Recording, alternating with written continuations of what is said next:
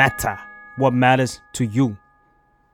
ล่าสุดนะครับพลเอกประยุทธ์จันโอชานายกรัฐมนตรีนะฮะได้ประกาศว่าตั้งแต่วันที่ 1 พฤศจิกายนเป็นต้นไปนะฮะนักท่องเที่ยวจากประเทศที่กลุ่มเสี่ยงน้อยเนี่ยจะสามารถเดินทางมาถึงประเทศไทยได้ โดยไม่ต้องกักตัวนะฮะนั่นแหละครับคำถามคือตอนนี้สถานการณ์เราเป็นยังไงกันแน่นะฮะเราฉีดวัคซีนที่มีคุณภาพเพียงพอหรือยัง แล้วสามารถทำอะไรได้อีกบ้างนะฮะ ครั้งนี้จะเป็นโอกาสหรือจะกลายเป็นวิกฤตซ้ำอีกครั้งหนึ่งกันแน่นะฮะรายการ Why It Matter Now ตอนนี้เราจะมาคุยเรื่องนี้กันครับ Why it matters now คุยข่าวให้เกี่ยวกับคุณ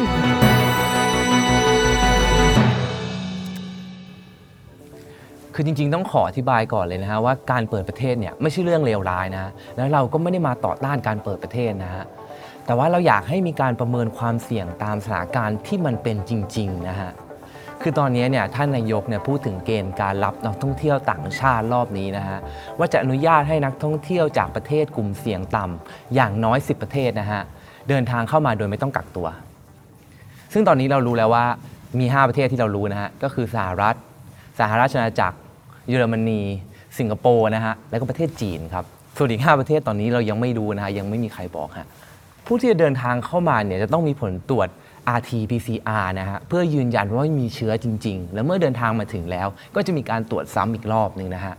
ซึ่งเกณฑ์นี้เนี่ยก็คล้ายๆกับในสหราชอาณาจักรนะฮะก็แล้วก็ในสิงคโปร์นะครับที่อนุญาตให้นักท่องเที่ยวเนี่ยที่มีผลตรวจเนี่ยเดินทางเข้ามาโดยไม่ต้องกักตัว แต่ว่าต้องมาตรวจซ้ำในประเทศนะฮะทีนี้คำถามคือตอนนี้เนี่ยสถานการณ์ของเราเองเนี่ยเราพร้อมแค่ไหนฮะ ตอนนี้เรายังเหลือเวลาอีกประมาณ 2 อาทิตย์นะฮะจนกว่าจะถึงระยะเวลาที่นายกประกาศเปิดประเทศนะฮะถึงแม้ว่าเราจะฉีดวัคซีนได้เร็วแล้วก็ได้เยอะพอสมควรนะฮะก็คือไม่น่าเกลียดเลย แต่ว่าจริง ๆ แล้วเนี่ยยังมีคนบางกลุ่มนะฮะที่ยังได้รับวัคซีนน้อยมากๆ แล้วก็ยังไม่ถึงเป้าหมายที่วางไว้นะฮะ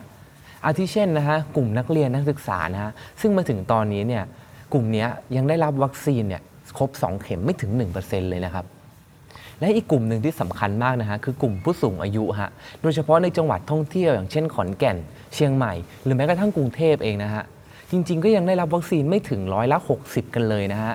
และถ้าเราไปดูเรื่องของคุณภาพวัคซีนนะฮะที่คนไทยตอนนี้ได้รับนะฮะคนที่ได้รับวัคซีนซิโนแวคซิโนฟาร์มนะฮะและยังไม่ได้รับการ booster shot ด้วยไฟเซอร์หรือแอสตราเซเนกาเนี่ยเราจะพบว่ามีประมาณ 7 ล้านคนเลยนะฮะที่ได้รับวัคซีนชนิดนี้นะฮะ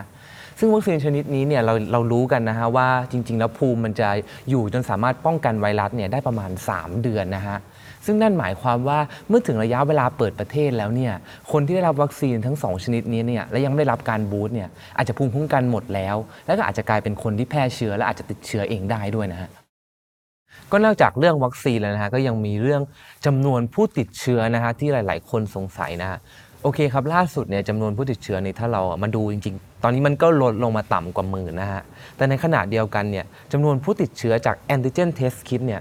ล่าสุดนี้ก็คือเพิ่มขึ้นมากกว่าหมื่นแล้วนะฮะ ซึ่งจำนวนเนี้ยมันไม่ถูกเอาไปบวกกับจำนวนผู้ติดเชื้อรายใหม่นะฮะทำให้หลายคนตั้งคำถามว่า จริง ๆ แล้วจำนวนผู้ติดเชื้อเนี่ยมีมากขนาดไหนกันแน่นะฮะก็ดรอนันต์จงแก้ววัฒนานะฮะผออของ Biotech นะฮะ ได้เอางานวิจัยชิ้นหนึ่งของสหราชอาณาจักรนะฮะเพื่อมาบอกว่าจริง ๆ แล้วคนที่มีผลตรวจแอนติเจนเทสคิดเป็นบวกเนี่ยจริง ๆ แล้วควรจะกักตัวมาก ๆ เลยนะครับ เพราะมีแนวโน้มที่จะเป็นผู้ติดเชื้อ แล้วก็มีแนวโน้มจะแพร่เชื้อให้คนอื่นนะฮะทีนี้คำถามต่อมามันเลยคือถ้าไอการที่เราไม่เอาตัวเลข antigen test kit เนี่ยไปบวกกับตัวเลขผู้ป่วยเนี่ยมันจะเป็นปัญหาหรือเปล่า เพราะว่ามันไม่สะท้อนจำนวนผู้ป่วยที่เป็นจริง ๆ ในสังคมตอนนี้นะฮะ เมื่อนายกตัดสินใจแล้วว่าจะเปิดประเทศนะฮะยังไงเราก็คงต้องเปิดนะฮะแต่นั่นแหละครับ ก่อนที่จะไปถึงวันที่เปิดประเทศเนี่ยเราสามารถทำยังไงได้บ้าง เพื่อเตรียมพร้อมที่สุดนะฮะกับการที่จะรับคนจากต่างประเทศเข้ามานะฮะ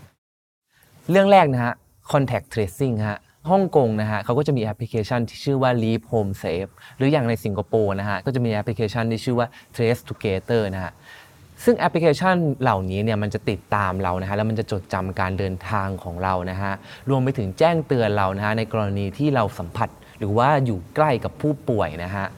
ซึ่งแน่นอนมันจะช่วยในทางหนึ่งคือมันจะช่วยในเรื่องการสืบสวนสอบสวนโรคนะฮะแต่แน่นอนฮะคือในประเทศไทยเหล่านี้เราเองก็มีนะฮะเราก็เคยมีแอปหนึ่งนะฮะก็นั่นแหละนะครับสองนะฮะ early warning sign นะฮะ อันนี้ก็เป็นข้อเสนอจากทีมออกแบบจำลองแนวโน้มการระบาดของไวรัสโควิด -19 หลังล็อกดาวน์นะฮะ หรือก็คือ DD Lab แล้วก็มหาวิทยาลัยมหิดลนะฮะเขาบอกว่าจริง ๆ แล้วเราควรจะมีตัวเลขอะไรสักอย่างหนึ่งนะฮะ ที่จะบ่งบอกถึงสถานการณ์ตอนนั้นจริง ๆ แล้วก็เตือนว่าเราควรจะทำอะไรต่อไป อย่างเช่นนะฮะห้อง ICU ของเราเนี่ยยังรับผู้ป่วยหนักเพิ่มได้หรือเปล่า หรือกรมสอบสวนโรคเราเนี่ยยังสามารถติดตามสืบสวนโรค ของผู้ป่วยได้หรือเปล่านะฮะถึงแม้ตัวเลขตรงนี้นะฮะจะไม่ใช่จำนวนผู้ติดเชื้อไวรัสโควิดโดยตรงนะฮะแต่มันก็สะท้อนภาพของระบบสาธารณสุขที่เรามีทั้งระบบนะฮะแล้วมันก็จะเป็นคำตอบว่าเราจะสามารถรักษาผู้ป่วยที่ควรจะได้รับการรักษาได้หรือเปล่านะฮะสามนะฮะเพิ่มอำนาจให้ท้องถิ่นนะฮะ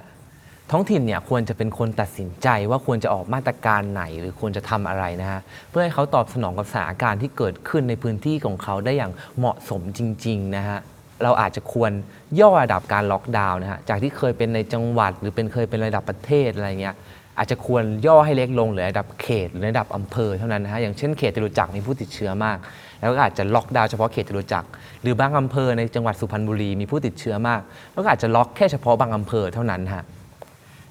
4นะฮะการรักษานะฮะถ้าเรามาดูตัวเลขผู้ป่วยหนัก แล้วก็ผู้ป่วยที่ต้องอาศัยเครื่องช่วยหายใจในตอนนี้นะฮะเราก็ต้องยอมรับว่าในขณะนี้เนี่ยผู้ป่วยหนักเหล่านั้นเนี่ยลดลงไปกว่าครึ่งนะฮะถ้าเกิดเอาไปเทียบกับเมื่อเดือนสิงหาคมนะฮะแต่ยังไงก็ตามนะฮะถ้าเราเปิดให้นักท่องเที่ยวจากต่างชาติเข้ามาเนี่ยแล้วก็มีการหมุนเวียนของคนเพิ่มขึ้นเนี่ยมันมีความเสี่ยงมาก ๆ ว่าจำนวนผู้ติดเชื้ออาจจะเพิ่มขึ้น